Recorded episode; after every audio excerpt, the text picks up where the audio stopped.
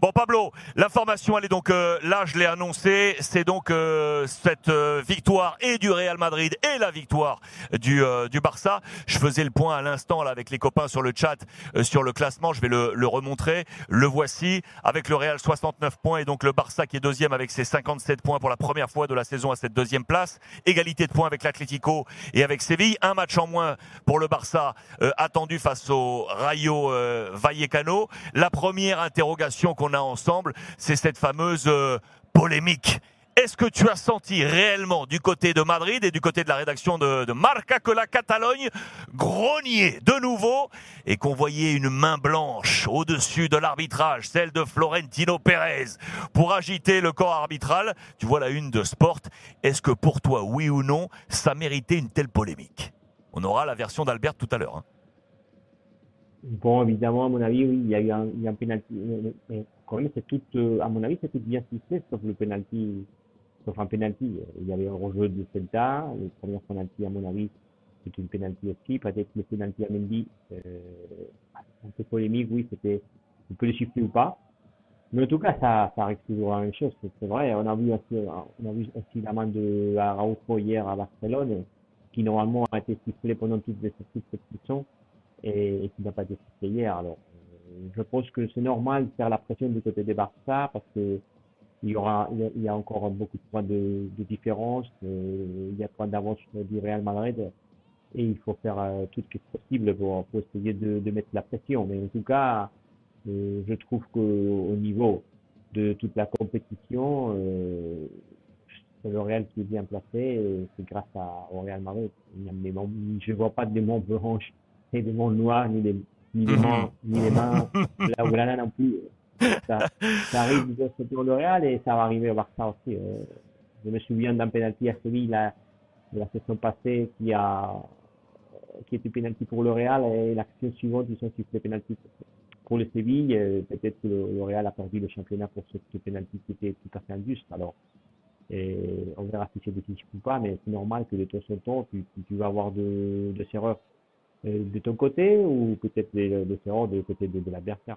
On est d'accord, on est d'accord. Pablo, je fais juste un petit coucou, comme ça, vraiment rapide, à ma maman. Elle est, tu le sais, mes parents habitent du côté de Valence, Palencia en Espagne. Je lui fais un petit coucou, elle vient de se connecter. Elle est en train de nous regarder, de lire le chat. Et soyez sympa, envoyez un petit message à ma maman sur le chat, là. Mettez-lui un petit message pour lui faire un petit coucou. Elle est à la maison à Valence et elle est en train de nous regarder. Bon, Pablo, on a une grosse semaine pour le Real Madrid. Ce week-end, on aura le match face à Getafe, qu'on suivra ici en direct sur Twitch. On a la semaine Ligue des Champions avec le match aller et des quarts de finale sur la pelouse de Londres face à Chelsea. On a plein de choses à voir ensemble. Quels seront les plans d'Ancelotti, le plan mercato du Real Madrid encore avec une semaine qui vient de se passer. Je veux d'abord qu'on s'arrête vraiment sur le débrief de ce match. Débrief de la victoire du Real Madrid sur la pelouse du Celta Vigo pour en tirer le maximum d'enseignements pour la suite de la compétition. Voilà le titre de Marca au lendemain de cette victoire. Et le leader responde a penaltis. Le leader répond à coups de penalty avec un superbe Karim Benzema. C'est une photo pour moi, Pablo, que vous avez choisie du côté de la rédaction de Marca qui illustre parfaitement ce match, avec un super Thibaut Courtois, mais on y reviendra tout à l'heure, un super Karim Benzema, l'arbitre qui bien évidemment a été un point fort de ce match, Iago Aspas le capitaine qui a été superbe également dans cette rencontre mais avec cet air de dépit. On parlera des individualités mais parlons tout d'abord général. Comment tu as toi perçu et vu ce match et la victoire du Real sur la pelouse du Celta? Bon, premièrement, c'est que ce match confirme un peu la difficulté que le Real trouve dernièrement pour enchaîner des victoires, pour gagner des matchs. C'est évident que le Real, on attendait que peut-être l'arrêt de championnat à cause de virus, de l'arrêt de championnat à cause de matchs de sélection pourrait au Real Madrid le faire réagir un peu, mais la ligne est la même qu'avant l'arrêt de championnat. Une équipe qui n'arrive pas à trouver son meilleur niveau, ce qui a montré dans la première partie des championnats. Une équipe au milieu de terrain qui souffre beaucoup. Un Casemiro qui n'est plus le même, Post qui n'est plus le même. Et un Real Madrid qui est soutenu quand il y a ces difficultés par deux joueurs. Voilà la photo, à mon avis, c'est vrai que c'est très très bien fait le choix. Et Karim Benzema et Thibaut Courtois, des joueurs qui ont soutenu le Real Madrid quand il est en difficulté. Pas même cette saison, même la saison dernière. C'est les deux joueurs plus importants du Real Madrid, les gardiens évidemment qui avaient des arrêts décisifs.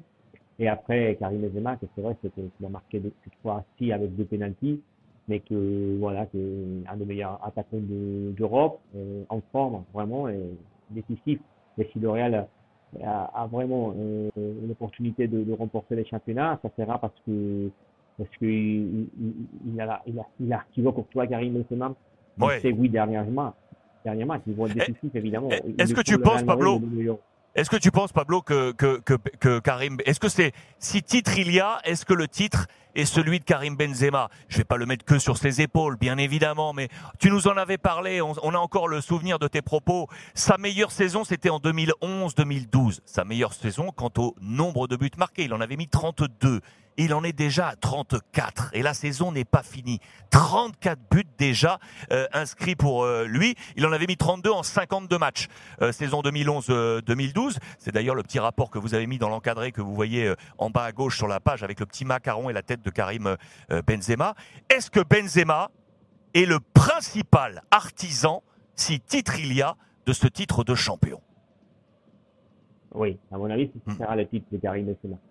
Parce que après la sortie, la partie Cristiano est parti et il a pris l'équipe à ses épaules. Il amène l'équipe à son niveau. Évidemment qu'il lui manque beaucoup de choses au Real Madrid, mais ça ne sera pas à cause de Karim Benzema. C'est un attaquant exceptionnel. Et il y a une grosse différence dans l'action. Il tire le pénalty. Je me rappelle bien combien de buts il aurait marqué aussi la saison de Milan, 32 buts, avec le 12. Je ne sais pas combien de pénaltys aurait tiré à cette question Cristiano Ronaldo, mais il y avait Cristiano Ramos qui tirait les pénaltys. Quand tu prends un attaquant centre en Europe, normalement, si tu regardes ces chiffres, la plupart des attaquants centre de meilleures équipes, ils tirent les pénaltys, sauf Karim Benzema quand il y avait Cristiano. Alors, c'est vrai que pendant toutes ces années, il n'a pas cet avantage par rapport à Lewandowski, par rapport à Luis Suarez, à Messi. Cette fois-ci, limiter la pénalty, ça l'aide beaucoup à avoir la confiance parce que le match que tu n'as pas marqué, si tu t'es marqué avec un pénalty, ça donne la confiance. Donc, tu as encore marqué, ça te donne la continuité. Oui, ouais, tu as raison. Ça sera l'arrêté de Karim Benzema. Et comme je disais, à mon avis, aussi de Thibaut Courtois, évidemment. Oui, on en parlera tout à l'heure de Courtois. Sur ce match, il y avait effectivement en page également, regardez la page de gauche, golpe à la Liga, le coup de poing sur la table du Real Madrid pour faire que normalement, à X journée de la fin, le titre ne doit plus ou ne pourrait plus échapper au Real Madrid. Est-ce que pour toi, c'est cette victoire sur la pelouse du Celta qui est le point de bascule? On savait déjà que depuis la journée précédente, dans l'histoire de la Liga, les points de passage du Real Madrid faisaient que normalement le titre historiquement ne pouvait plus échapper au Real Madrid. Une semaine a passé et voilà une victoire supplémentaire, qui plus est à l'extérieur sur une pelouse qui est particulièrement difficile habituellement. Est-ce que pour toi c'est la victoire du titre de champion pour le Real Madrid, ça? Ou est-ce que, d'après toi, le fait que Barcelone soit encore là, qu'est-ce que t'en penses? Ouais, c'est vrai, c'est évident que cet article, on l'a fait avant le match de hier de Barcelone, parce que le Real a joué samedi, Barcelone dimanche. Une fois que le Barça a remporté, il a gagné et a remporté les 3 points, je dirais que c'est plus près, c'est évident. C'est 3 points plus un match de moins. Alors, un peu plus près. Ce serait catastrophique si le Real Madrid laisse échapper ce championnat. Ça sera complètement sa faute. Mais c'est évident qu'il y a 3 matchs très importants. Je veux rappeler tous ceux qui nous sont en train de regarder maintenant. Il y a l'Atlético Madrid, Séville et Betis. Évidemment, ce sont des 3 matchs. Est-ce que le Real va perdre ces 3 matchs? Est-ce qu'il va trouver la défaite à la pelouse de l'Atlético Madrid, à Séville, au Séville, ça va ramener, ou à Betis? Il va perdre 3 matchs. Est-ce que le Barça va gagner tout le match?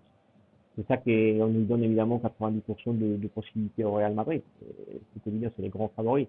Il a le championnat dans la main. Et après la victoire face à Celta, évidemment, c'est très très important. Parce que c'est vrai que si le Real Madrid n'aurait pas gagné ces 3 points à Celta, on parlera déjà de peut-être de 6 points d'avance, de 18 points d'avance, parce qu'il y a maintenant 12 points d'avance, mais qu'un maximum de Barcelone, ça sera 9. Si tu perds si le Real perd à Vigo, ça sera 6. Évidemment, ça serait très très différent. Alors que c'était une victoire, évidemment, qui lui donne au Real vraiment la moitié du championnat, déjà, quand il manque de 8 journées de la Liga. Mais Pablo, regarde, je montre ça parce que j'ai beaucoup aimé l'édito de Roberto Palomar, qui est le rédacteur en chef de la rédaction de Marca. Au Real Madrid, il va manquer un bon match. Il manque là un vrai bon match, un match plein, 90 minutes où on se dit « Waouh, oui !» Alors que là, depuis un petit moment, à chaque match, toi-même tu l'exprimes, la défense, Casemiro, un tel. On a l'impression que, heureusement que durant la première partie de championnat, ils ont capitalisé au maximum pour pouvoir retenir l'assaut, et notamment du Barça maintenant. Mais on a l'impression que ça fait un petit moment maintenant qu'on n'a pas eu un vrai grand match plein du Real Madrid. Si, peut-être tu vas me dire le match retour face au Paris Saint-Germain. C'est peut-être, ça sera peut-être ta réponse. Mais dis-moi si, décrypte-moi un peu l'édito là du rédacteur en chef de Marca, Roberto Palomar. Oui, je suis d'accord avec Roberto. C'est vrai que Roberto, il est un des grands journalistes de Marca. Il fait la dernière page chaque lundi. Et c'est vrai, il a raison. Quand on doute du Real Madrid, c'est à cause de ça. C'est à cause évidemment que le Real Madrid, le message que le Real Madrid est en train de transmettre aux supporters et aux spécialistes, aux médias, c'est qu'il n'a pas il ne donne pas il ne s'envoie pas vraiment de la confiance. Est-ce qu'il sera capable de gagner la Liga? Évidemment, il a tellement de points d'avance que c'est lui, que ça dépend du Real Madrid. Mais on voit un Real Madrid qui lui manque un grand match. Parce que si on regardait un Real Madrid au niveau de Barça maintenant, on aurait tous clair que le Real Madrid c'est un champion. Parce que un Real Madrid solide, un Real Madrid qui gagne avec sans montrer des doutes, évidemment, il ne sera pas capable de laisser échapper 9 points. Il faut perdre quand même, il faut le dire, 9 points, et Barcelone gagne tout ce match. Mais sur le Real Madrid, on est clair, Roberto Palomar l'explique dans cette page à Marca, que ce Real Madrid est capable de perdre n'importe quel match. Parce que c'est vrai qu'il a gagné le go, mais il y a 3 pénaltys. Et on siffle là, normalement, 3 pénaltys dans un match. Ça arrive de temps en temps. Alors, il va falloir beaucoup plus du côté du Real Madrid faire un grand match pour récupérer la confiance et finir avec ce débat. Parce que toute cette image du Real Madrid, c'est vraiment ce à Barcelone d'y croire qui est possible.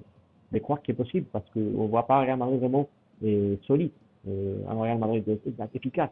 Et c'est ça que fait vraiment croire du côté Barcelone. Regardez, je vous montre une nouvelle fois le classement. Effectivement, dans les colonnes de Marca, on vous met toujours un petit indicateur qui donne la notion d'état de forme. Et ça, j'adore cette petite ligne. C'est la deuxième colonne, juste après les points. Vous voyez Real Madrid 69 points et vous voyez à côté 12. C'est la racha 5 partidos. Ça veut dire l'état de forme sur les 5 derniers matchs. Et vous voyez que les meilleures équipes sur ce temps de passage, eh bien, c'est le Barça et l'Atlético. Le Real est à 12 points tout de même. 12 points tout de même, effectivement, sur les 5 derniers matchs. Mais c'est pas le carton plein.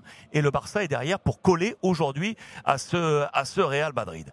Thème que je voulais qu'on voit ensemble, effectivement, tu l'as amorcé, Pablo. Ce sera très certainement la Liga de Karim Benzema, mais ce sera également la Liga de Thibaut Courtois.